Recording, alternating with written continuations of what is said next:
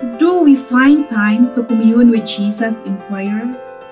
When we are down, confused, and troubled, are we open to God's will and guidance in our life? Peace and blessings to you, my dear brothers and sisters.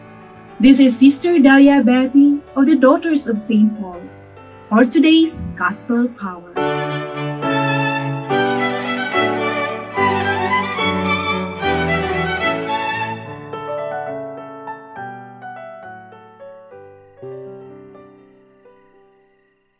As soon as Jesus and his disciples left the synagogue, they entered the house of Simon and Andrew with James and John. Now Simon's mother in law was in bed with a fever, and they told him about her at once. He came and took her by the hand and lifted her up. Then the fever left her, and she began to serve them.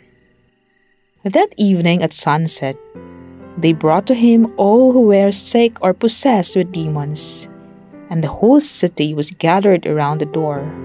And he cured many who were sick with various diseases, and cast out many demons, and he would not permit the demons to speak, because they knew him.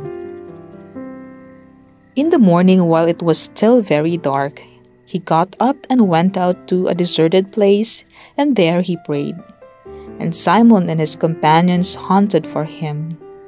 When they found him, they said to him, Everyone is searching for you. He answered, Let us go on to the neighboring towns, so that I may proclaim the message there also, for that is what I came out to do.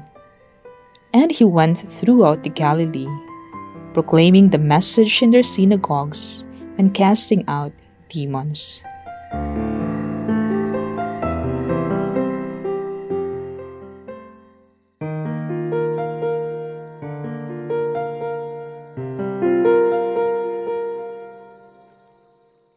Dear brothers and sisters, today's Gospel episode presents a purpose driven Jesus who will not allow himself to be detained in a locality by his growing popularity and the apparently successful outcome of his ministry.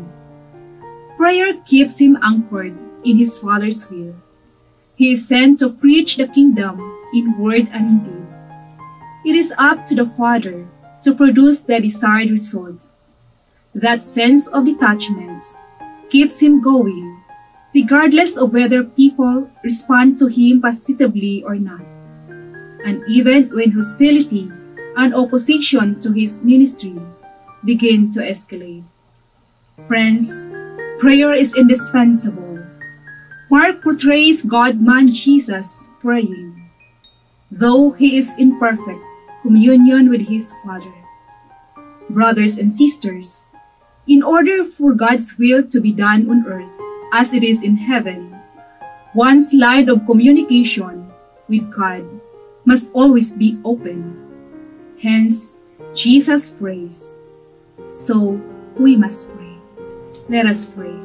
Lord Jesus, may prayer be as indispensable as the air we breathe. Amen.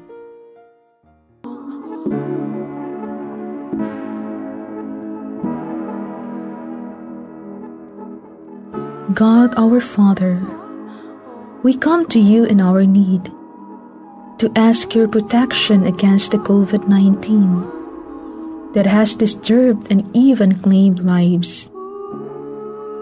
We pray that you guide the people tasked to find cures for this disease and stem its transmission. Protect the medical experts that they may minister to the sick with competence and compassion. We pray for those afflicted. May they be restored to health soon. Protect those who care for them. Grant eternal rest to those who have died. Give us the grace in this trying time to work for the good of all, to help those in need we implore you to stop the spread of this virus and to save us from our fears.